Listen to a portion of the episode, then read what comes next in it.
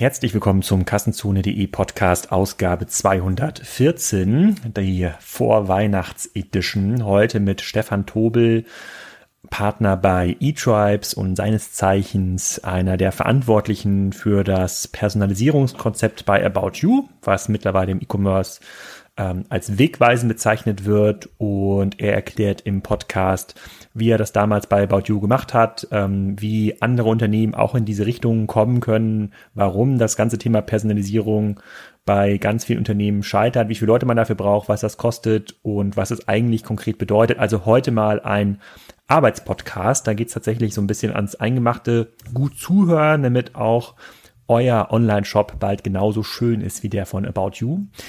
Und auch diese Folge wird wieder gesponsert von WeWork. Die Podcast-Hörer der anderen Folgen kennen das möglicherweise schon. Das ist ähm, der Anbieter von neuartigem Workspace. Sie nennen sich selber also Future of Work.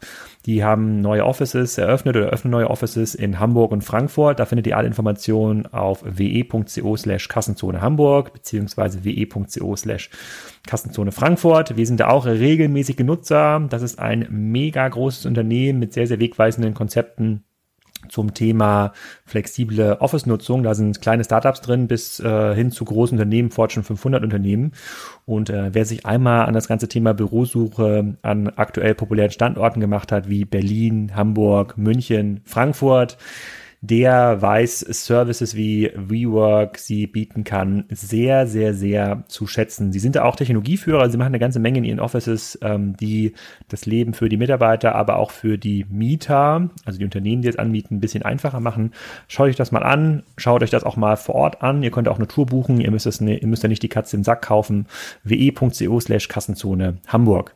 Bis dahin, viel Spaß mit dem Podcast mit Stefan Tobel von eTribes. Stefan, herzlich willkommen zum Kassenzone.de Podcast. Du bist jetzt zum zweiten Mal dabei. Du warst vor ein paar Wochen schon mal mit dem Fabian Fischer von eTribes äh, dabei. Ähm, ich weiß nicht, ob das alle gehört haben, was ihr da erzählt habt. Deswegen stell dich mal kurz, kurz vor und sag, wer du bist und was du machst. Sehr gerne, mein Name ist Stefan Tobel. Ich bin Partner bei eTribes und leite das Competence und Execution Unit. Ähm, das heißt auch noch alles rund um das Thema Umsetzen digitaler Produkte.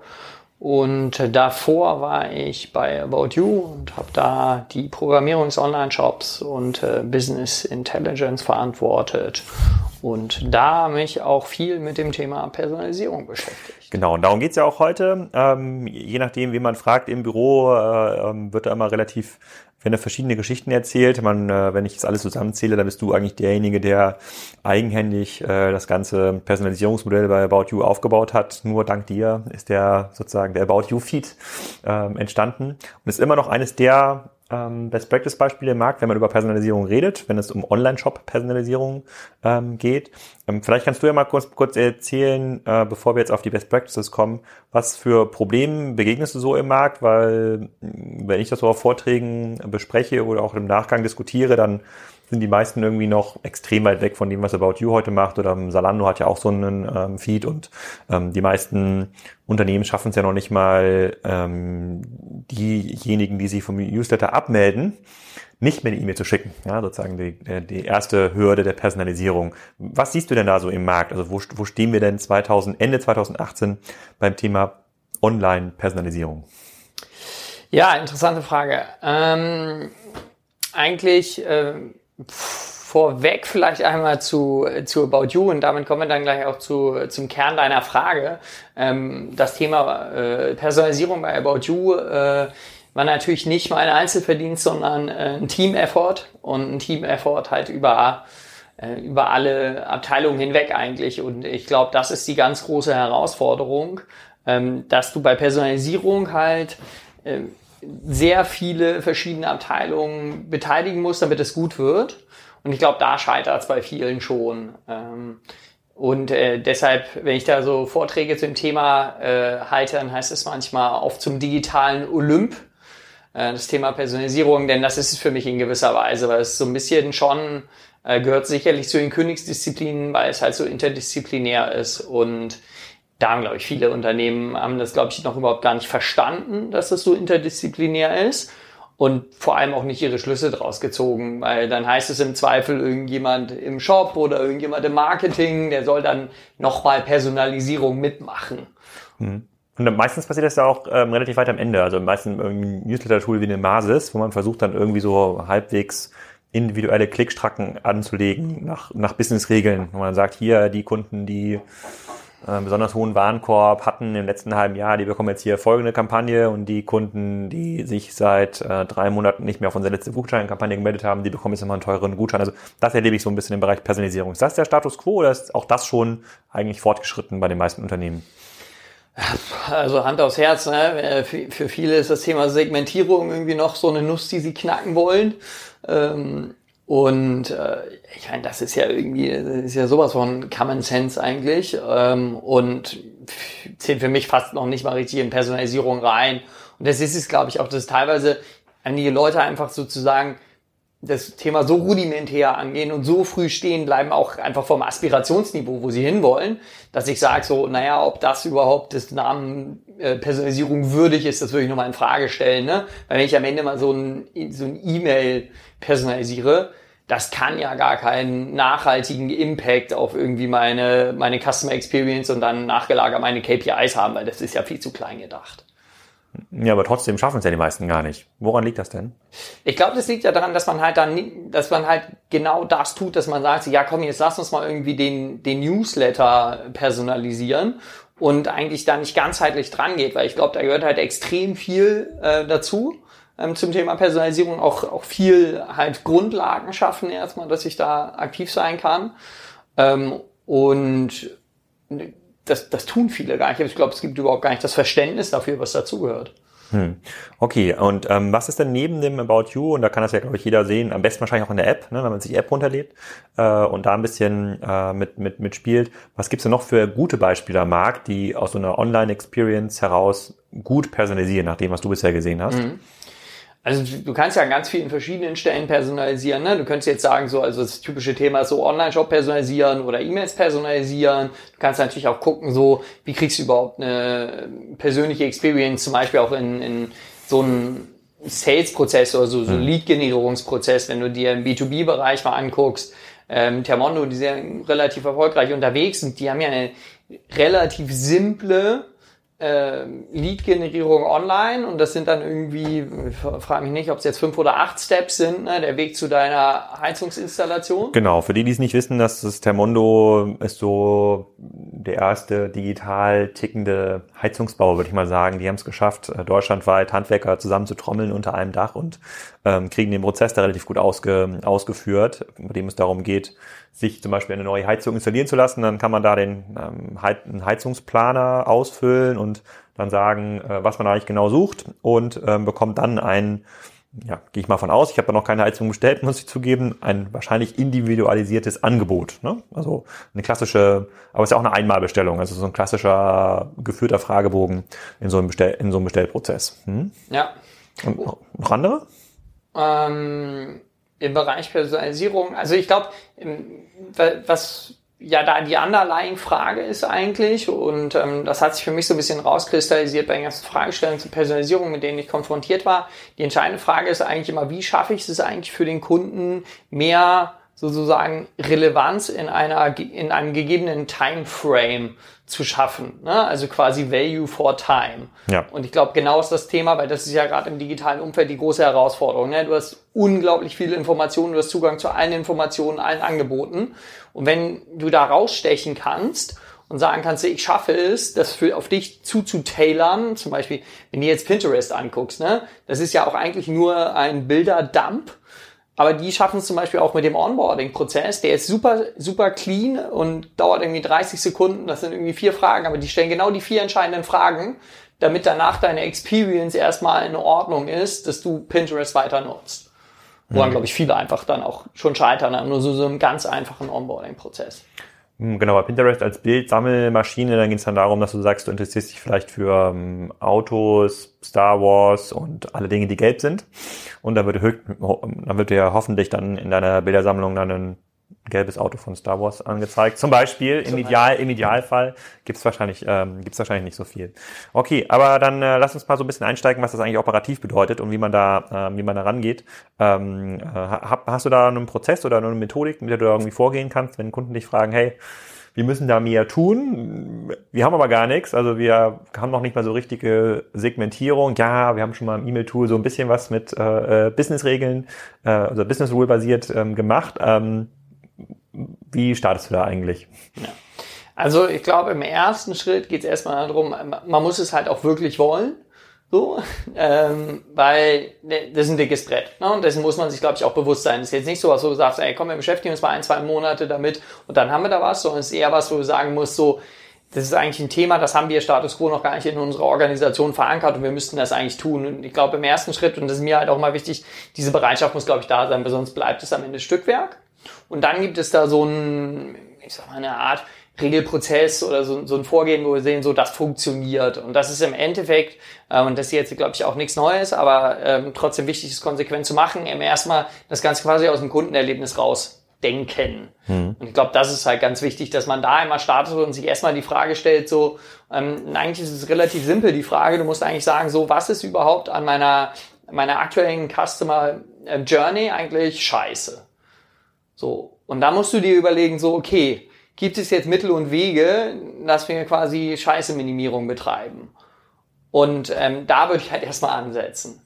Hm, das heißt, du guckst dir ganz normal, also gehen wir mal von einem äh, mittelgroßen Online-Händler aus, der macht vielleicht 50 Millionen Euro Umsatz mit mh, hm. Nimm mal Mode. Hi, Mode. Nehmen wir Mode? Mode. Eine Mode. Ja, aber dann kann ich ein bisschen was okay, erzählen. Gut, nehmen wir Mode. Nehmen wir Mode. Ja, nehmen wir Mode. Okay. Gibt's auch, gibt's ja auch genug, die auch da gerade so ein bisschen strugglen und sich vom Markt so langsam verabschieden. Ganz vorne, glaube ich, Piken Kloppenburg. Ähm, wenn ich mir jetzt sozusagen deren Webseite angucke und deren Online-Erlebnis, ähm, wie sieht das konkret aus? Also, also warum ist der Prozess heute schlecht? Also wie, wie findet man das überhaupt raus? Äh, ich glaube, im, im, ersten Schritt musst du schon ein gewisses Verständnis von deinem, also du musst deinen Kunden verstehen. Hm. Du musst ähm, dein Business verstehen, ja, also was sind auch wirklich deine harten Fundamentals von deinem Business, was da wichtig ist. Und äh, da musst du eigentlich so deine Rückschlüsse draus ziehen. Und ähm, ein Thema, was wir gesehen haben, und deshalb wollte ich auch ganz gerne über Mode reden, weil dann bin ich nicht so im Nebulösen unterwegs, sondern kann auch sagen, ich weiß, dass das halt ganz wichtig ist und funktioniert. Das ist nämlich beispielsweise das Thema, was halt, da kannst du alle fragen, wenn die Leute sagst so, was ist das, was dich irgendwie am meisten äh, stört, beim Mode Online Shoppen sagen die so, ja, dass dann, wenn ich ein gutes Produkt gefunden habe, ist das in meiner Größe nicht da. Und das Thema Größenverfügbarkeit ist halt ein Thema, das kannst du nicht komplett auflösen, weil du aus wirtschaftlichen Gründen kannst du nicht alles immer vorhalten und weil die Mode sich halt auch so schnell dreht, müssen die Dinger irgendwann ausverkauft sein. Ja. Das heißt, du musst eigentlich sagen, okay, ich muss jetzt eigentlich zwei Dinge zusammenführen, nämlich mein Sortiment, wo ich nicht alles in meinen allen Größen da habe und meinen Kunden, der halt de facto nur eine Größe hat das Ganze so, du kannst es jetzt nicht genau auf eine Größe runterpinnen, immer ganz genau, aber es ist so plus minus eins. Also jemand, der S trägt, vielleicht hat er mal bei einer Marke ein XS oder vielleicht trägt er auch mal ein M, weil er es mag, aber der trägt kein XXL. Ja. So. Ja. Und äh, allein, also das schon ist sehr, sehr aufwendig, das sauber zu lösen, das Problem. Woher kommt die Aufwendigkeit? Über die Anzahl der Produkte oder weil die Produktinformationen gar nicht vorliegen oder weil man keine, weil man nicht die Passfähigkeitsdaten hat? Also welches M bei einer Marke wie Boss passt zum L bei Hilfiger? Oder woran nicht die Komplexität? Ich glaube, du hast ähm, drei Aspekte. Ähm, der erste Aspekt, das kommt so ein bisschen das, was du gesagt hast. Du hast eigentlich Du hast für, ich glaube irgendwie, wenn du jetzt so ein Vollsortiment hast wie About You, hast du ungefähr 150 verschiedene Größenläufe ja, irgendwie deutsche Konfektion, internationale, äh, was weiß ich, Englisch, Französisch, Italienisch, äh, Adidas hat noch seine eigenen Größenläufe, Scotch and Soda hat seine eigenen, so, und das läppert sich halt, ne? Und dann hast du noch Was Schuhe. heißt eigener Größenlauf? Also die haben dann nicht, die haben dann nicht, äh, ähm, S, M, L, XL, sondern bezeichnen das anders oder das ist bei denen anders gemessen? Es ist ein bisschen anders gemessen. Dann mhm. meistens nutzen die schon die Standard, äh, Nummern, mhm. was halt eigentlich beschissen ist. Wäre schon besser, wenn sie sich dann wenigstens eine eigene Nomenklatur aussuchen, weil dann wäre wenigstens, dann wüsstest du, was es ist, aber mhm. dann ist halt ein M nicht gleich mehr ein M, sondern mhm. die machen das halt anders. Bei denen ist halt M was anderes, so. Mhm. Und dann ist einfach eine Passformsache, wenn du dir, was weiß ich, Abercrombie Fitch, ja, das ist alles Slim Fit irgendwie für die 20-Jährigen und wenn du dir, was weiß ich, ein Adidas-T-Shirt holst, das ist halt viel, viel weiter geschnitten. So, das heißt, du hast die Herausforderung auf der Produktseite, dass du überhaupt erstmal genau sagen kannst, naja, welche Größe hat das Stück Klamotte denn jetzt überhaupt? Und dann hast du die Herausforderung, ähm, das ist die zweite auf Kundenseite. Du musst überhaupt erstmal determinieren, was für eine Größe eine Person hat. Und das hat ja auch verschiedene Dimensionen, weil du kaufst ja nicht alles in M. Da hast du noch eine Schuhgröße, dann hast du eine Hosengröße und Frauen haben noch eine Kleidergröße und noch eine BH-Größe und, und, und. Das heißt, da hast du auch noch verschiedene Dimensionen, die du halt managen musst. Und als drittes Thema, ich muss halt überhaupt erstmal in der Lage sein, an allen relevanten Touchpoints in meinen, Digi also in meinen digitalen Produkten ähm, quasi die Features so auszusteuern, dass ich überhaupt auf diese Daten reagieren kann, sofern ich sie denn habe. Also wenn ich es geschafft habe, dass ich alle meine Klamotten sauber einkategorisiert habe, dass ich weiß, so wie groß ist das Ding jetzt. Und wenn ich weiß, ah, der Alex, äh, der trägt folgende Größe, dann muss ich in der Lage sein, überhaupt erstmal auf meiner Kategorieseite beispielsweise dir nur noch die Produkte zeigen, zu zeigen, die auch in deiner Größe verfügbar sind. Und das sind so diese drei Dimensionen, würde ich mal sagen. Okay, aber hat jetzt jemand, der zum Beispiel nur 5000 Produkte hat im Online-Shop, im Fashion-Bereich, wie aufwendig ist denn das für den, das so herzustellen?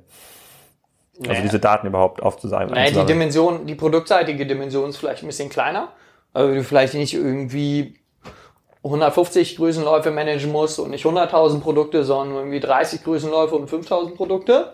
Ähm, die anderen beiden Dimensionen bleiben eigentlich gleich kompliziert, so weil die Touchpoints, gleiche Anzahl von Touchpoints und auf Kundenseite die gleichen Herausforderungen.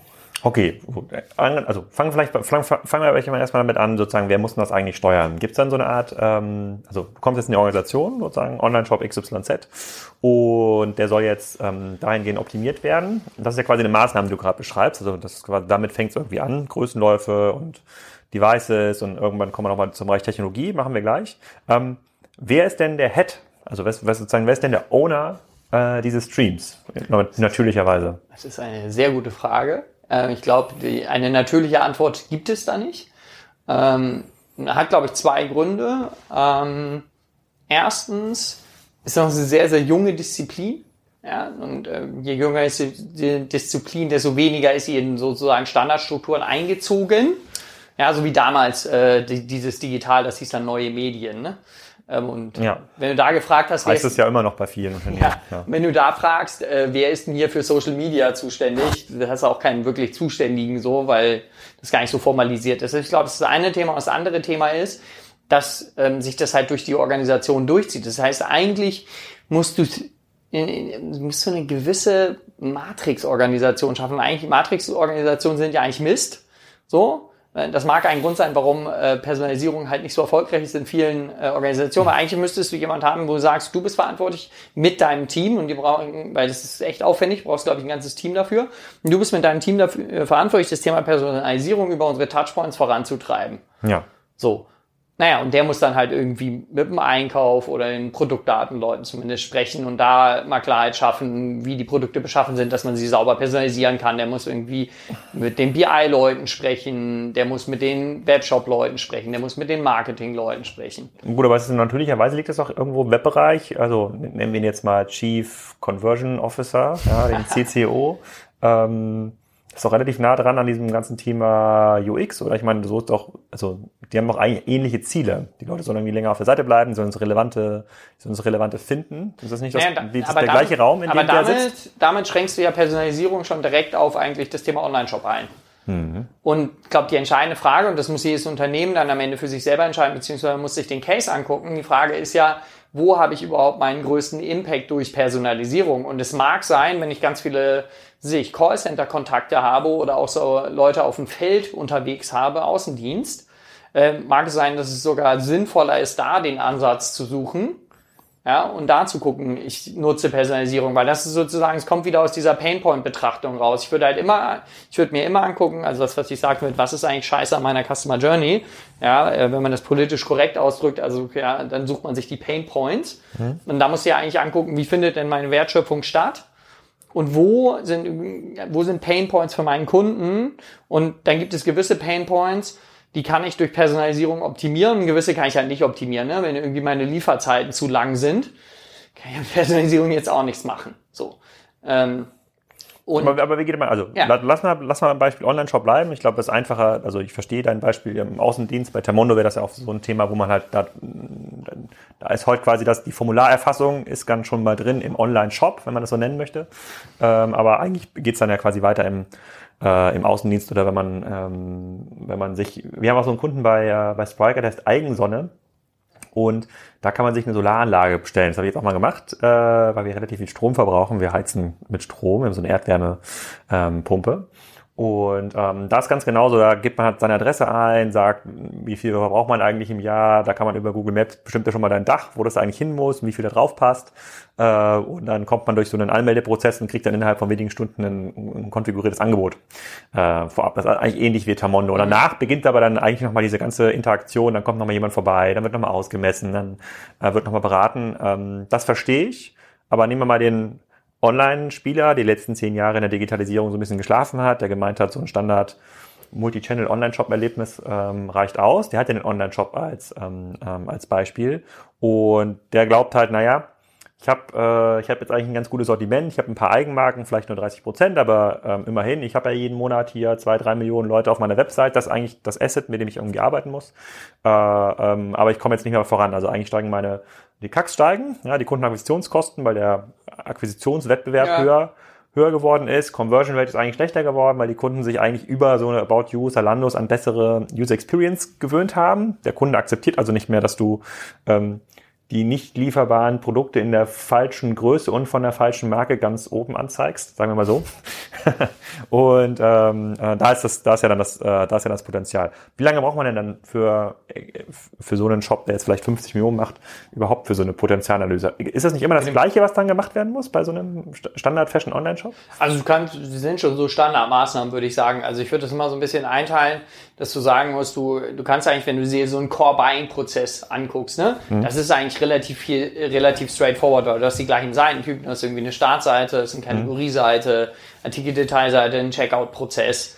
Ähm, und ja, das sind, glaube ich, ähm, Standardmaßnahmen in gewisser Weise, wie zum Beispiel, dass du sagst, so, naja, auf deiner Kategorieseite musst du halt irgendwie deine Produktauswahl optimieren. Genau auf diese Themen, hast du jetzt auch schon angesprochen, neben Größe gibt es natürlich Markenpräferenz, wenn du schaffst, irgendwie so das, den Stil noch besser einzuordnen, solche Themen. Und wir waren ja eigentlich jetzt gerade bei der Fragestellung, wer ist da verantwortlich? In so einer, ich sag mal, eher klassisch online orientierten Welt, äh, wo du sagst, so eigentlich Dreh- und Angelpunkt ist der Online-Shop, müsste es eigentlich sozusagen der Product Owner, ne?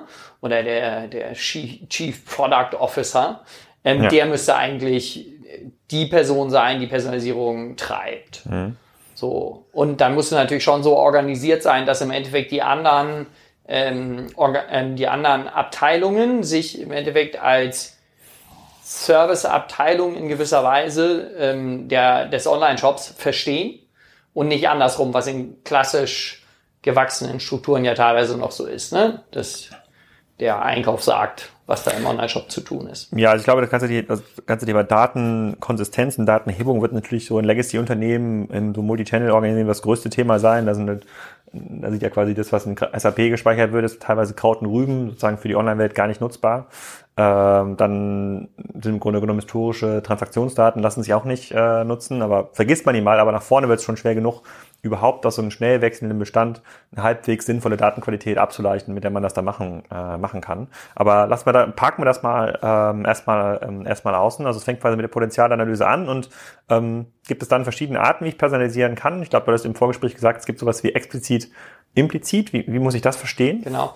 Also du ähm, kannst dir im Endeffekt fragen zum Kunden hin, möchte ich jetzt dem Kunden explizit sagen, hey, deine Experience hier ist personalisiert und deshalb ist die Welt mit uns besser, so platt gesagt, was wir ja bei About You gemacht haben. Das ist quasi, also genau, das ist jetzt About Alex, About Stefan, das ist eigentlich die App, ne, sozusagen hier. Das ist, das ist hier dein Sortiment, deine genau. Farben, deine Größen, deine Marken. Der persönliche Filter, ne? Hm. Also der heißt ja auch so, der ist dann dein persönlicher Filter, du hast dein persönliches Profil, da kannst du Angaben hinterlegen, die dann dafür sorgen, dass äh, About You im Endeffekt deine Experience personalisieren kann. Ja. So, das ist so eine Frage, ob du das machen willst oder nicht. Ähm, ich halte das, wenn es sozusagen zur Marke passt, durchaus für sinnvoll, weil ich glaube, dass das nach vorne raus äh, die Kunden erwarten bei traditionelleren Unternehmen oder ja, halt eingesessenen Unternehmen ist es oftmals noch so, dass die sagen, nee, wir wollen das gar nicht, weil unsere Kunden denken dann, wir machen Dinge mit ihren Daten und so. Und ich glaube, die meisten Kunden wissen, dass Unternehmen Dinge mit ihren Daten machen. Und ich würde da eher ein bisschen äh, progressiv mit umgehen mit dem Thema und sagen so, ja, wir nutzen deine Daten und das ist übrigens auch gut für dich. Das ist dann der implizite Case. Der implizite Case ist, wenn ich es ihnen halt nicht sage, ne? Aber mache ich dann technisch dasselbe in beiden Cases? Ähm, nicht komplett. Also weil du kannst jetzt beispielsweise, also der, der explizite, das ist ja genau das, dass du bei Features es herausstellst, dass du personalisierst. Das Ach so, heißt, also das ist auch das Pinterest-Beispiel, was du vorhin meintest. Ich muss erst mal drei Sachen anklicken, bevor ich überhaupt irgendwas sehen kann. Genau, und Pinterest sagt ja auch, hey, das mache ich. Äh, beziehungsweise Pinterest sagt, hey, wir machen das, gib es bitte an, damit du irgendwie jetzt die, die coolsten Inspirationen bekommst. Ja. Ähm, und ich könnte jetzt, wenn wir bei einem Beispiel bleiben, so, das würde ich halt eigentlich, da würde ich fast immer ansetzen. Ähm, bei einem Online-Shop wäre die Kategorieseite und da die Sortierung zu mhm. gucken, zu personalisieren. Und da ist es so, das kannst du ja beispielsweise explizit und implizit machen. Ich kann jetzt dem Kunden sagen, so, du wählst da so eine Filter aus, der und den machst du direkt, der ja. heißt persönlicher Filter, dann kommt noch so ein kleines Pop-up-Fenster, das sagt so, hey, das ist jetzt für dich hier personalisiert, total toll so. Ähm, aber wenn du willst, kannst du auch die Default-Sortierung einstellen oder du machst es halt einfach. Das Ding heißt weiterhin irgendwie Standardsortierung, ist aber personalisiert. Behind the scenes. Hm, hm. Und funktioniert das gut? Also ist es nicht so wie, ich hatte mal irgendeinen Vortrag gesehen von äh, Prozis, ja? auch eine Recommendation Engine, das ja, ich würde sagen, das war so die erste Phase der Personalisierung, wo man sagte, komm, wir bauen jetzt mal auf die Landingpage, Startseite, Kategorieseiten, so ein Banner, der dann sowas ausrendert wie ähm, Kunden, die das kauften, kauften auch Folgendes. Ne? Das, was eigentlich jeder kennt äh, als, als Element in einem modernen Online-Shop. Gibt's aber schon seit ewigen Zeiten. Und ich, ich meine mich zu erinnern, in diesem Vortrag war das so, dass der, ähm, das, äh, ich weiß nicht, ob es der Chef war oder der Entwickler, ähm, dass der gesagt hat, na ja, das war alles eine gute Idee, aber bis man überhaupt zu, zu relevanten Daten kommt für die Personalisierung, also bis man überhaupt jetzt ähm, ein Produkt, eine Produktnähe bestimmen kann, so eine Zusammengehörigkeit äh, über so einen großen Produktstamm, 10.000, 20.000 Produkte hinweg, das dauert eigentlich so lange, dass fast in allen Fällen immer der Standard, die Standard Top 10 Bestseller besser performen, also die Standard 10 Top Bestseller einer Kategorie, besser performen als sein individuell berechneter äh, Banner. Ja, weil diese 10 Topseller haben vielleicht noch ein bisschen bessere Bilder, noch ein bisschen bessere Freisteller. Die verkaufen eigentlich immer mehr, der Warenkorb ist immer höher, obwohl man schon ein paar tausend Transaktionsdaten da, ähm, da, ähm, da drin hat. Ähm, so, wenn das jetzt bei so einem ich sage in Anführungsstrichen, einfachen Thema wie Kunden, die das kauften, kauften auch, ähm, der Fall ist. Ist das dann nicht bei echter Personalisierung, in Anführungsstrichen, ist es dann nicht genauso? Mm, ist, glaube ich, super case-abhängig. Ähm, und ich glaube, es gibt auch ge gewisse Recommendations, da macht der Personalisierungsgedanke nur bedingt Sinn.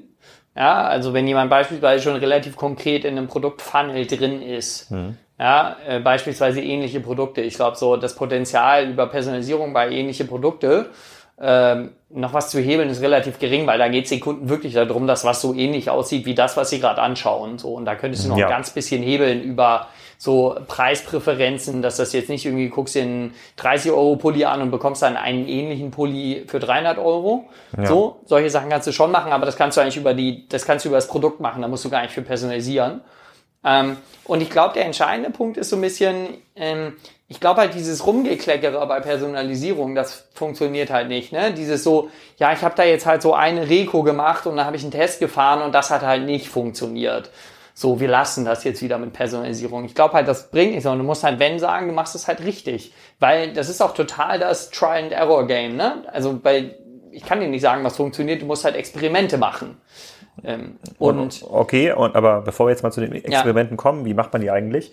Was brauche ich denn dafür? Also wie viele Leute, was muss ich denn technisch machen? Welche Infrastruktur brauche ich, um überhaupt genau in dieses Stadium zu kommen? Um nicht zu sagen, ja, dann nehme ich halt irgendwie die nächste Reco-Einbindung und probiere halt die mal aus und wenn die halt ein bisschen bunter ist und ein bisschen mehr mobile-fähig, dann wird's hoffentlich was. Also ja. wie mache ich das denn? Was brauche ich denn Ja, also du musst halt, du kommst vom Kundenerlebnis und da, wie gesagt, dann nicht irgendwie, ja, the golden bullet, dass es nicht gibt, sondern du musst halt sagen, so, okay, ich will irgendwie folgende 30 Sachen umsetzen in den verschiedenen Szenarien. Aber lassen wir das mal vereinfachen. Lassen wir, bleiben wir beim Fashion Case. Ich will ja. so sein wie About You. Ja. Was muss ich da machen? Ja, was du da im Endeffekt machen musst, ist, dass du relativ viel Grundlagen schaffen musst. So, und ich glaube, das kannst du eigentlich einteilen in so drei Bereiche. Das heißt irgendwie so den Bereich einmal Daten, dann den Bereich Technologie und den Bereich Organisation. Mhm. So, ähm, ganz vorweg, glaube ich, brauchst du den Bereich Organisation. Du musst dir überhaupt nicht mal überlegen, so jetzt mal Hand aufs Herz, wir wollen bei dem Thema irgendwie vorankommen. Ähm, wie organisieren wir das, dass das kein Rohrkrepierer von vornherein wird, weil es halt überhaupt ja. falsch aufgehangen ist. So, ne? Wir haben das halt, ähm, im Endeffekt war das so federführend bei mir aufgehangen und da waren jetzt auch nicht zu viele Köche mit am Start. So irgendwie mit Tarek und Betz haben wir die Sachen abgesprochen und dann haben wir das halt durchgezogen. Und damit das überhaupt funktioniert hat, mussten wir halt A, saubere Daten haben, das heißt saubere Daten im Bereich Produkte, saubere Daten im Bereich Kundendaten, saubere Daten im Bereich Tracking, ähm, auch die richtigen Tracking-Events definiert. Ähm, das ist, glaube ich, so dieser ganze Bereich rund um Daten. Und wenn du dann halt in den dritten Bereich guckst, das ist Technologie, musst du schauen, sind überhaupt meine Applications, die ich baue und meine Prozesse dahinter, meine Software Engineering Prozesse dafür geeignet, dass ich verschiedenste Features irgendwie anpasse, teste etc. Aber sonst funktioniert es halt auch nicht. Da hatten wir natürlich den Vorteil, bei uns war es alles selbst gebaut, wir hatten unsere eigenen Entwicklerteams, hatten relativ wenig Restriktionen, Personalisierung stand bei uns oben auf der Agenda. Dadurch haben wir es halt geschafft, relativ viel Energie darauf zu verwenden. Hm, aber jetzt bleiben wir bei, den, bei dem ähm, vor sich hin darbenden 50 Millionen Euro Online-Shop. Ähm, Organisation, halte ich noch für lösbar. Sagen wir mal, da gibt es jetzt einen Verantwortlichen, der kriegt nochmal zwei, ja nicht Projektmanager, lass es Data Scientist sein, UX-Experten, was auch immer quasi für Skills da not, äh, notwendig sind. So, da brauche ich mal wahrscheinlich so zwei, drei, vier Leute mindestens in der Projektphase sich nur darauf konzentrieren, sonst passiert schon mal gar nichts. So, das sind ja schon mal, nehmen wir mal an, wir sind jetzt bei, das sind alles so sehr gefragte Berufe. Da sind wir dann schon mal bei 50, 60, 70.000 Euro pro Jahr plus Arbeitgebernebenkosten. Da mal, sagen wir mal 90 im Schnitt mit Büroausstattung und sowas. 90 mal 4 sind wir schon bei 300.000 Euro plus. Äh, nur mal für Gehälter. So. Also, um das überhaupt richtig anzugehen pro Jahr. Ähm, beim Thema Daten, das sagst du jetzt irgendwie so einfach, dass man da irgendwie aufräumen äh, muss und das Tracking irgendwie richtig anpassen. Also braucht man dann ähm, reicht wahrscheinlich ja der klassische Google Analytics Cookie und der ist ja quasi äh, jetzt mit der neuen Datenschutzgrundverordnung auch gar nicht mehr so einsetzbar, wie er bei vielen Einsatz, eingesetzt worden ist. Ähm, was heißt denn das? Brauche ich eine andere Tracking-Technologie? Andere Tracking-Technologie, weiß ich jetzt gar nicht. Ich glaube, du musst dein Tracking halt mal irgendwie sauber aufsetzen, was ja die wenigsten haben. Ja, also du, meinst, du meinst einmal auf das, auf das Startseiten-Dashboard von Analytics gucken und wie viel Views jeden Tag drauf kamen, reicht nicht mehr aus. Ja, vielleicht. Ja. Aber was ich ganz interessant finde, ist eigentlich, ähm, und das haben eigentlich so gut, das hat fast niemand so richtig für sich gelöst, ist dieses Thema, ähm, du musst ja eigentlich vorab einmal überlegen, was ist überhaupt meine Informationsarchitektur sozusagen für Personalisierung, wo muss das aufgebaut sein? Das heißt, du musst dir vorher sozusagen aus dem Kundenerlebnis, deshalb ist mir das so wichtig, du musst daraus, aus diesen Pain Points quasi ableiten, wie kann ich die lösen und was für Datenpunkte brauche ich denn überhaupt, mhm. Damit ich das machen kann, weil jetzt einfach nur zu sagen, ja, wir müssen unser Tracking mal ordentlich machen. Das ist halt auch eine doofe Aussage. Okay, du musst also ja wissen, was. Ne? Okay, du musst im Grunde wissen, brauchst du zum Beispiel Retourendaten, da, damit du irgendwas, oder brauchst du überhaupt die Größendaten? Brauchst, du die Größen, brauchst hm. du eine Preispräferenz, brauchst hm. du einen Stil oder, ja. ne? oder was weiß ich, wenn du jetzt in einem anderen Case, bei B2B oder dieser Termondo-Case, musst du wissen, ob das eine Wohnung oder ein Reihenhaus oder ein Einfamilienhaus ja. ist, wie viele Personen wohnen da drin, wie viel Geld verdienen die, solche Themen. Okay, das muss mir, okay, okay, aber habe ich mir jetzt überlegt, dann werde ich wahrscheinlich rausfinden, der kleinste Teil sind Webdaten, der größte Teil sind eigentlich Daten an der Ware, äh, damit man irgendwas personalisieren, ja. äh, personalisieren kann. Ähm, heißt aber jetzt im Bereich sozusagen Tracking, da geht es eher, äh, das ist eher auch manueller Aufwand, der da entsteht. Also vielleicht brauche ich jetzt, das ist am Ende des Tages sind es auch nur Tabellen, die man füllt mit, äh, mit Daten oder die dann vielleicht von Web-Analyse-Tools noch ein bisschen vor, vorbefüllt werden. Mm, dafür habe ich ja die vier Leute am Anfang äh, ja, Teil ja auch mit ähm, eingestellt. das Tracking plus, plus ich muss noch mal jemanden aus dem Bereich ähm, Einkauf, Produkt verhaften, die, äh, äh, die noch mal ein bisschen Größenläufe sortieren und vielleicht noch mal mit einem Lineal nachmessen, wie groß eigentlich so ein Adidas T-Shirt ist. Okay, dann sind wir beim Thema Technologie. Das war der dritte Bereich, wenn ich jetzt richtig mitverfolgt habe. Also ja, ja, ja. Äh, Personal, Daten, Technologie. Ähm, geht das denn in in jedem Standardsystem? Also es ist eigentlich egal, was für eine Art Shop-System ich habe oder was für eine Art Infrastruktur ich betreibe oder was ist, was ist eine schlechte Voraussetzung, was ist eine gute Voraussetzung? Ja, Top-Voraussetzung ist, du hast irgendwie, baust alles selber, hast ja. deine Entwicklerteams und äh, machst das halt. Das ist jetzt bei einem 50 Mio Modehändler relativ unwahrscheinlich. Ja, mit dem Spriker ginge das ja nicht. Das wäre kein Problem. Und wie groß ist das Spriker-Team dann? Das bei dem Modehändler, mhm. das kommt ja auch drauf an, wenn du bei dem, das werden wahrscheinlich so drei, vier, fünf, sechs Developer sein, bisschen QA, also die haben quasi dann auf jeden Fall die Technologie schon mal komplett unter Kontrolle und können eine ganze Zeit entwickeln, sind dann gar nicht mehr äh, beschränkt.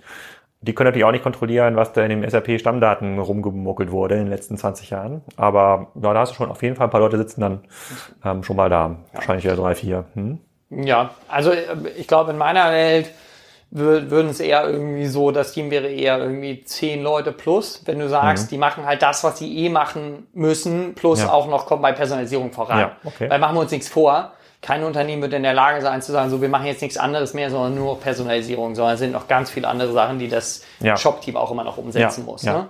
Ja.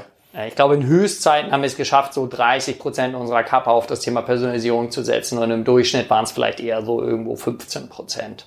So, und das andere war halt irgendwie andere Dinge. Wie viele Developer hatte ich? glaube, ich mit Betsy habe ich auch mal, äh, mit Sebastian Betz hatte ich auch mal ähm, zwei Folgen aufgenommen, damals, also auch schon drei Jahre her. Damals waren das, glaube ich, 150 Leute in der IT, kann das sein? Ja, das könnte, also es ist ja auch eine Zeit lang relativ äh, konstant geblieben. Ich, mittlerweile ist wahrscheinlich ein Tick mehr, aber das waren immer so 120, 150. Ja, okay. Genau. Also aber da ist ja auch noch viel irgendwie so Backend-Prozesse dabei. Ja, ja. Ne? Also mhm. sagen so im, im wirklichen Shop-Bereich, wenn du jetzt nur darauf fokussierst, wahrscheinlich so 20, 30 Leute. Ne? Mhm, verstehe ich. Und ähm, na gut, aber also angenommen, jetzt hat jemand da schon sich vor zehn Jahren einmal einen Shop hingestellt oder lass es mal vor fünf Jahren im Relaunch gewesen sein.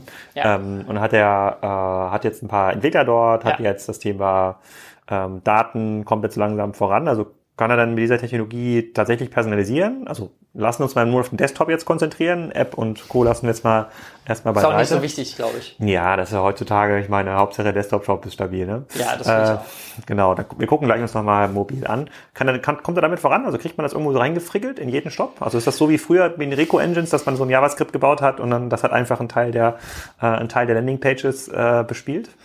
Du hast natürlich einiges an, an Tools irgendwie am Markt, hm. ähm, die manche ein bisschen umfangreicher, manche nicht so umfangreich Personalisierungsfunktionalitäten haben.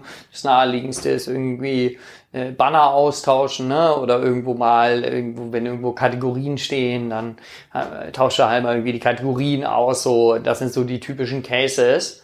Ähm, das geht, das geht auch irgendwie über so JavaScript-Geschichten. Ähm, muss man sich halt immer so ein bisschen angucken. Ähm, du hast dann auch ähm, viele Anbieter, die sagen so, na ja, ich baue dir halt mal das, das Tracking-Snippet, ähm, bauen wir bei dir ein und wir kümmern uns um die ganze Logik und spielen das dann sauber bei dir aus. Ja. Klingt natürlich erstmal sexy. Total, insbesondere wenn man keine Entwickler hat oder Leute, die das selber machen können. Ja, aber ähm, das ist halt immer so wie so ein anderer Typ, der dir halt sagt, so, ich mache deine Frau glücklich. So irgendwie klingt auch erstmal cool, dass die Frau glücklich ist, aber man muss sich fragen, ob du halt willst, dass irgendjemand anders seine Kernkompetenzen übernimmt. Ne? Mhm. Und das ist halt, wenn du diese, wenn du, also weil die machen ja das ganze Tracking für dich. Das heißt, die sammeln die Daten, die machen die Algorithmen und die Logiken dahinter und du bist eigentlich nur der dumme Konsument davon.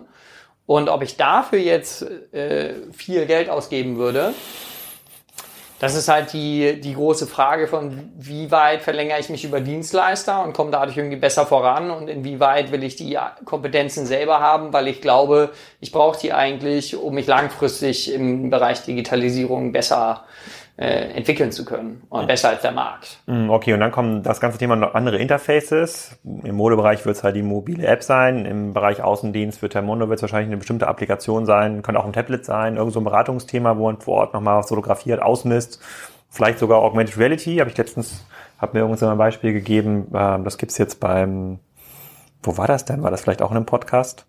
Ich glaube beim beim äh, Treppenliften-Einbau, da kommen dann Leute, die äh, zeigen dir mit so einer AR-Brille, wie das eigentlich ah, aussieht, ja. und dann ist das irgendwie 90 Prozent Salesquote, also sozusagen jeder Termin kauft. Äh, aber das ist ja auch eine Art äh, Personalisierung dann vor Ort. Ähm, aber da reden wir dann auf einmal über, also da reden wir schon über hohe sechsstellige Summen, die eigentlich nur in dieses Projekt reinfließen. Und da sind wir noch nicht dann beim About You Personalized Feed, da sind wir eigentlich erstmal nur beim Basics, das ist richtig? Ja, würde ich schon sagen. Das Entscheidende ist, glaube ich, auch, dass in dem Bereich, wenn du jetzt sagst, naja, wir sind nur bei den Basics, ich würde sagen, die Basics sind 80 Prozent der Arbeit. Mhm. Und das große Problem, das ich immer sehe, und das sind auch mal die Fragestellungen, mit denen ich verbunden sind, es kommen viele Leute zu mir und sagen so, ja, ey, hier hör mal folgende Fragestellung, sei es jetzt zur Personalisierung oder zu anderen Themen, hey, welche Technologie soll ich denn jetzt nehmen? Und dann stelle ich mal so ein paar grundsätzliche Fragen und dann sind die grundsätzlichen Fragen überhaupt gar nicht geklärt. Ne? Die sagen mir dann, hey, was ist denn jetzt das beste Framework für einen Shop? Und dann sage ich so, äh, was für ein Shop denn? Ja, das ist hier irgendwie so, das ist kein so ein Standard-Shop. Unser Shop ist schon besonders, unser Business ist nämlich auch besonders. Sag ich so, hm? Habt ihr für euch mal definiert, was genau so euer Business denn können soll und was das für den Kunden können soll und was daran so besonders ist? Ja, wir wissen das zwar alle, aber so richtig definiert haben wir es auch noch nicht. Weißt du, das kann halt nur schiefgehen, wenn du dann sagst, ich weiß zwar gar nicht, was ich machen will, aber ich gehe jetzt mal in, ich hole, kaufe mir jetzt mal ein Tool. Ich weiß zwar noch gerade noch nicht, ob ich bohren oder hämmern muss, aber ich kaufe mir mal einen Hammer. Mhm, so, und okay. dann stehst du mit deiner Schraube da. Mhm, okay. ähm, ja, gut funktioniert mit dem Hammer auch. Also wenn du doll genug draufhaust, mhm. hält halt nicht. ja. Und ja. Also weil wir waren ja gerade auch mal bei dieser Dienstleisterdiskussion. Für mich ist das immer so, also gerade bei Personalisierung, wenn du jetzt sagst, du baust es ganz weit vorne ähm, sozusagen, in, wenn du das mal in Layern betrachtest und sagst so, der äußerste Layer ist eigentlich dieser Webshop-Layer. Ja. du setzt da einen Dienstleister auf und der macht das. Mhm. So, ähm, dann hast du halt ein Problem, wenn das, das ist ja sozusagen Interface ähm, abhängig. Also vielleicht auch Mobile und Desktop, ja. aber für Voice wird das auf jeden Fall nicht funktionieren. Und wenn du das halt in dem Layer machst, wenn halt so ein Device wegfliegt, fliegt dir deine ganze Logik halt auch weg. Ne? Und ich würde das halt immer so, also eigentlich hast du so Core-Systeme, so das ganze Thema wirklich Daten, das sind ja wirklich Basics, Basics, das ist richtig tief drin. Dann hast du da drauf irgendwie nochmal so Logikebenen, so eine Art Middleware deiner, deiner E-Commerce-Intelligenz, so Data Warehouse, ein bisschen crunchen, hier und da mal ein bisschen Kundendaten halten, solche Themen und das ready machen für die, die End-Devices. Und darüber hast du dann die dritte Ebene und das ist wirklich sozusagen deine Customer-Facing-Ebene, wo du Applications hast, die mit dem, wo der Kunde interagiert. Und wenn du sagst, du willst da jetzt langfristig und sustainable vorankommen, würde ich halt sagen, naja, erst die Grundlagen, ne? Die Daten, all das sauber kriegen oder auch einfach nur mal so ein Thema so User Identification. Riesenthema. Also die meisten Shops wissen gar nicht, wer da surft. Also selbst wenn du die coolsten Personalisierungsfeatures hast, aber wenn der sich nicht identifiziert, wenn du ihn nicht zuordnen kannst, wenn er sich nicht einloggt. Insbesondere nicht device-übergreifend wahrscheinlich dann, ne? Ja. Das schon mal gar nicht. Mhm. Okay, aber sozusagen dann, mhm. also ich, würd, ich, ich versuche das jetzt zu capturen. Also wir sind hier quasi bei, ist kein Projekt, was man nebenbei machen kann. Ähm, super viel ähm, ähm Basisdenken auch notwendig, was dann oft ja in so Strategie-Meetings versäumt wurde. Also was ist eigentlich der USP? Warum sollte der Kunde bei uns kaufen? Und wir reden hier über einen hohen sechsstelligen Betrag. Also angenommen, ich bin, habe das jetzt also investiert. Ich, äh, ich bin jetzt, habe jetzt meine Infrastruktur ähm, aufbereitet. Dann ist ja auch nicht so, dass ich das jetzt einmal aufsetze und dann ist das fertig, sondern ich muss wahrscheinlich ja genauso testen, lernen, äh, getrieben agieren wie in anderen, anderen Bereichen in der mhm. Entwicklung auch. Bei dieser Hypothesenbildung über Personalisierung, ja. gibt es da so Standardfehler, die du immer wieder beobachtest, wo du mal sagst, boah, das habe ich jetzt hier schon zehnmal gehört, das war jetzt, das war eigentlich zwölfmal falsch? Ähm, ich glaube, was oftmals ähm, falsch gemacht wird, es wird zu schnell ins Feature gesprungen. So, und es wird nicht in Hypothesen gedacht. Ähm, weil ich finde es halt deutlich zielführender, in Hypothesen zu, zu, denken, weil du dann sagst, so, okay, also eine Hypothese wäre ja, wenn wir bei dem größten Thema bleiben, so, meine Hypothese ist, wenn ich dem Kunden nur noch die Größe zeige, die für ihn passt, dann erhöht sich meine Conversion Rate. So. Ja. Und das Ganze kann ich in ungefähr 15 verschiedenen Features spielen. Ähm, hm, okay. Zum Beispiel, kannst du mal zwei, drei nennen? Also ich hätte also, jetzt ich mal größer hätte, jetzt also sowas wie so ein Feed, wie bei About You. Also ich habe quasi mein, mein persönlichen Feed, das wäre so mein Traum. Ich war auf einer Website, habe mal irgendwie Fashion gekauft und dann wird, sehe ich nur noch die Sachen, die sofort verfügbar sind und in meiner Größe und ich würde gar nicht Farben anklicken, so wie bei Pinterest, aber ich könnte auf jeden Fall Farben abwählen. Ja, zum Beispiel nicht weiß, nicht gelb, nicht rosa, nicht grün. Also ich kann das meiste kann ich abwählen, ja? ja. So und dann bleibt nur noch das übrig, was ich will. Das wäre so das mein Traumfeature so als Mann. Ja, und dann bleibt's eingestellt. Ja, genau. Und dann sagt man dir, es bleibt eingestellt und dann hast du äh, einen Grund, warum du dich immer einloggen solltest und sozusagen identifiziert dich äh, Ja. selber outest. Ja, aber ich meine, das ist doch das Feature, wenn ich jetzt mich auch an verschiedene ähm, Online-Shop-Diskussionen äh, erinnere in den letzten, in den letzten Jahren, das ist doch total naheliegend, aber das, gibt's ja gar nicht. Also es gibt's weder bei Otto, die da hunderte Millionen irgendwie in Infrastruktur reingesteckt hat, das gibt's noch nicht mal bei About You. Ja, das große Problem, was du da hast, ist, dass die Kunden unglaublich faul sind. Ne? Das ist so ein bisschen wie die, das ist so wie diese Umweltschutzdiskussion. Ne? Alle würden irgendwie sagen, so ja, Ja. sie würden irgendwie, sie finden das jetzt irgendwie auch doof, was weiß ich zum Beispiel mit Ja. den Paketen, das hätten sie auch gern irgendwie alles viel umweltfreundlicher. Und dann fragst sie am Ende, wärst du bereit, dafür 50 Cent mehr pro Paket zu zahlen? Sagen, nein, das nicht. Das ist mir super wichtig, aber 50 Cent nein. So, und es geht auch so ein bisschen in die Richtung, dass sie sagen, so, oh, ich hätte jetzt eigentlich im Moda, ich hätte super gerne diese ganzen Optionen, dann sind sie im Online-Shop und klicken sich nur durch Bilder und haben keine Lust, irgendwas anderes zu tun. Das ist so meine Erfahrung in dem Bereich. Ähm, aber wenn wir das, darauf zurückkommen, sozusagen, weil ich sagte, so Hypothese und verschiedene Features. Also, du müsstest es beispielsweise, also Kategorieseitensortierung, sehr relevant. Kategorieseite ist wieder ein Konstrukt für sich. Ähm, dann hast du die Suche, Search Result, in der Regel technologisch ähnlich, aber nicht das gleiche, funktioniert nochmal anders. Müsstest du es auch bau- einbauen. Das Thema E-Mails, ja, und Recommendations in E-Mails müsstest du auch anders anbauen. Das Thema, was ist ich? Order Success Page, da hast du Recommendations auf der Order Success Page, müsstest du einbauen. Hast du Artikel Details, Artikel Details, scrollst runter, hast du auch noch Recommendations, müsstest du auch einbauen. Ach ja, Recommendations, stimmt. Ich müsste es eigentlich, damit sinnvoll ist, in meine komplette Recommendation-Logik einbauen. Mal gucken, was das bringt. So, das heißt, du hast dieses ganze Größenthema und musst das eigentlich auf verschiedensten Features am Ende spielen. Und ich glaube, viele denken dann zu sehr in dem so, okay, dieses eine Feature, was ja meinetwegen Sinn macht, wenn du sagst, ich will jetzt einmal das Feature, das ich am meisten glaube, testen, könntest du es machen. Aber wenn du sagst, diese Hypothese, ich, die ist eigentlich quasi bestätigt und ich will sie jetzt in verschiedensten Features austesten, ob sie wirklich funktioniert, dann müsste ich es halt sozusagen anders aufsetzen. Und da sehe ich den großen Fehler, dass es dann halt- halt nicht nachhaltig aufgesetzt wird und man halt einfach nicht so schnell vorankommt, wenn man jedes Feature nur einzeln betrachtet, als wenn man sozusagen aus der Hypothese wieder denkt und denken würde, so, okay, was brauche ich denn jetzt, um das in verschiedensten Features sauber umsetzen zu können? Hm, Gibt es noch weitere Fehler, die du sonst immer so beobachtest, außer dass äh, so stark in Features gedacht werden, die dann noch an der falschen Stelle eigentlich hart verdrahtet werden im Code? Ähm, was sind denn so typische Fehler?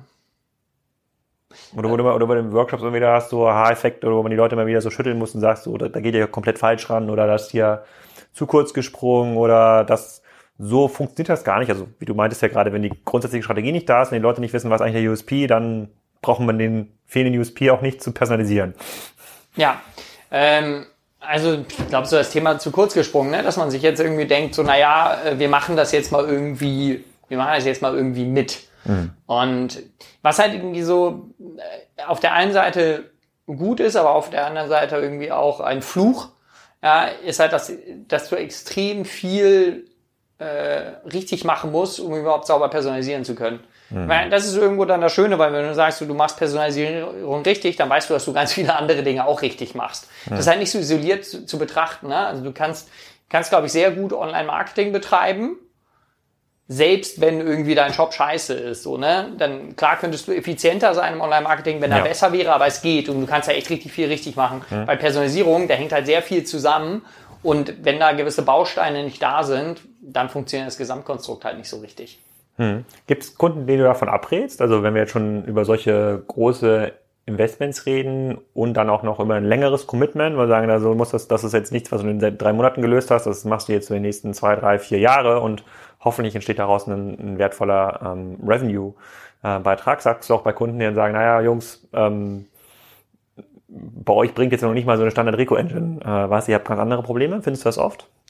Ja, ich glaube, die Frage, die du dir stellen musst, ist, ob du mit dem sozusagen mit dem Umsatzniveau, mit du, in dem du unterwegs bist, äh, überhaupt E-Commerce betreiben solltest. So, so, weil ich glaube halt, halt keine Unternehmen so unter 100, eigentlich 500 Millionen, weil du musst so viel halt investieren und machen und tun, dass ich, das glaube ich schwierig rentabel wird. Und dann würde ich sagen so, okay, wenn es trotzdem funktioniert, weil du eine Nische hast und du glaubst auch, dass du nachhaltig diese Nische halten kannst, weil du, keine Ahnung, irgendwelche, wenn wir in der Mode bleiben, du machst irgendwie so special, nachhaltige Mode, hast eine coole Marke aufgebaut und die Leute lieben dich, die bei dir kaufen.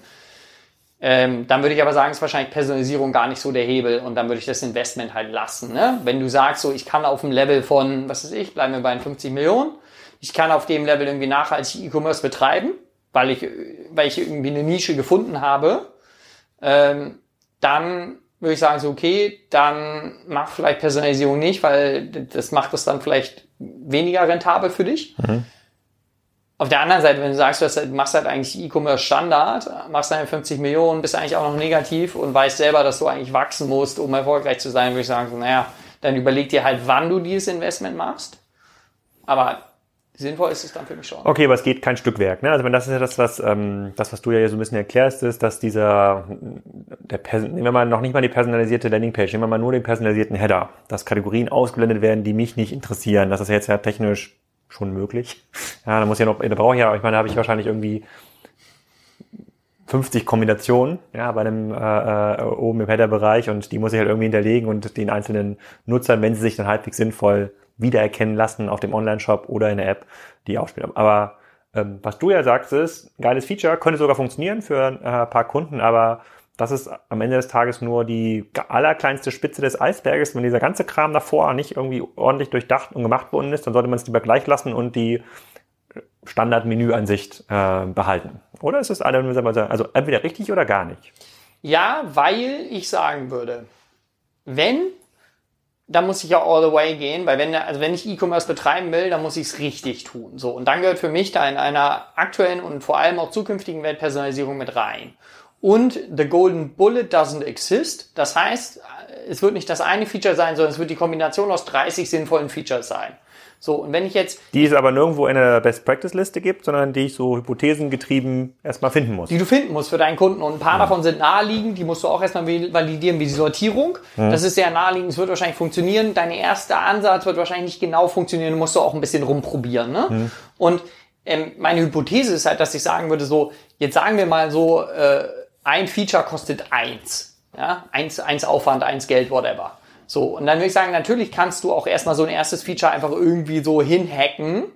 Das wird aber in den Gesamtkosten wahrscheinlich, das kostet das halt dann eins, weil und du hast auch ein bisschen mehr Aufwand sozusagen für dieses Feature. Hm? Ähm, und äh, wenn du dann sagst, du brauchst aber eigentlich 30 davon, ne?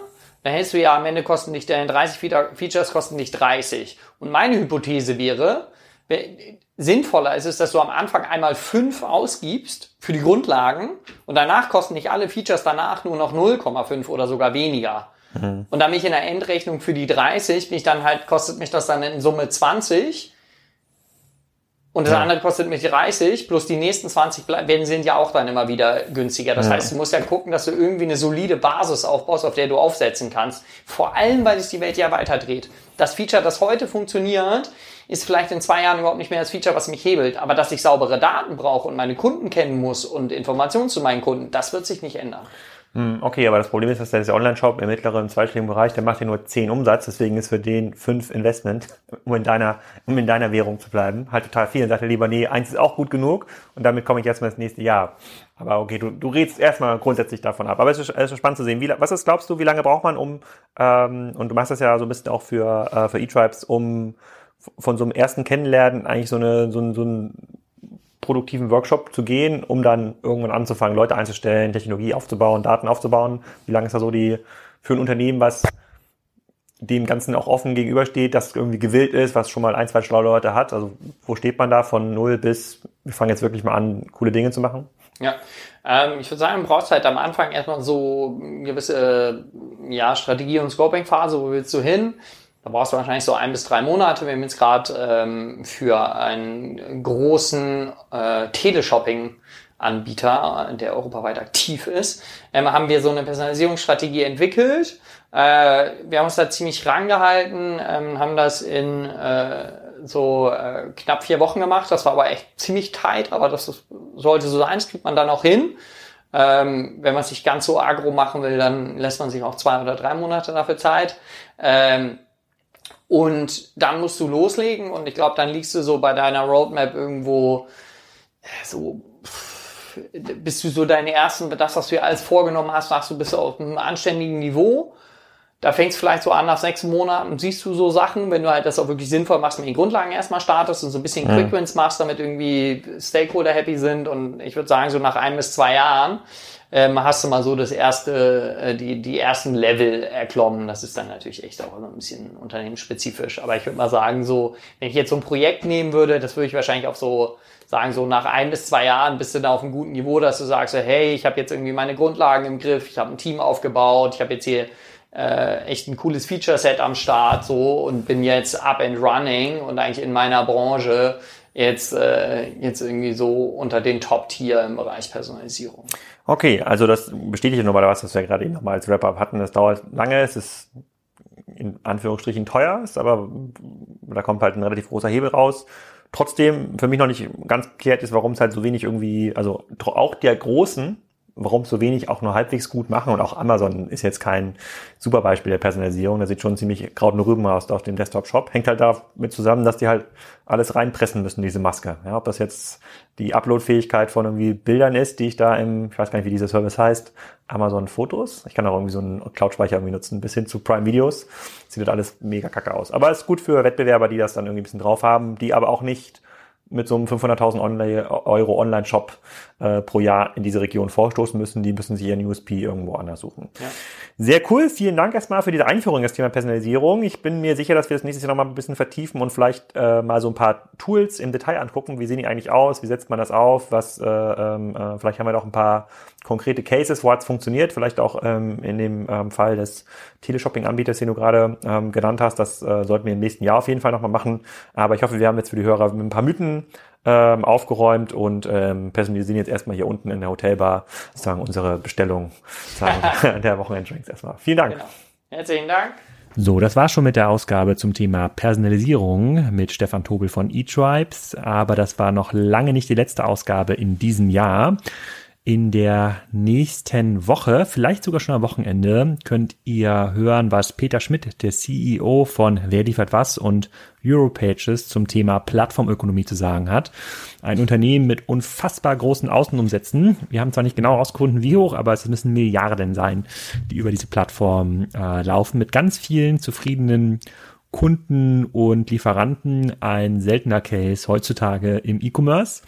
Und danach hört ihr auch noch mal eine Ausgabe äh, mit äh, Meetable. Das ist ein Produzent von künstlichem Fleisch aus Holland. Auch ganz spannend, kommt zu Silvester. Und bis dahin vergesst bitte nicht, ähm, wer diese Ausgabe hier finanziert. Das ist WeWork, unser Podcast-Sponsor für diese Folge. Und schaut euch mal an, wie die Offices von WeWork aussehen in Hamburg und Frankfurt. we.co slash Kassenzone Hamburg oder we.co slash Kassenzone Frankfurt. Bis dahin, schöne Feiertage.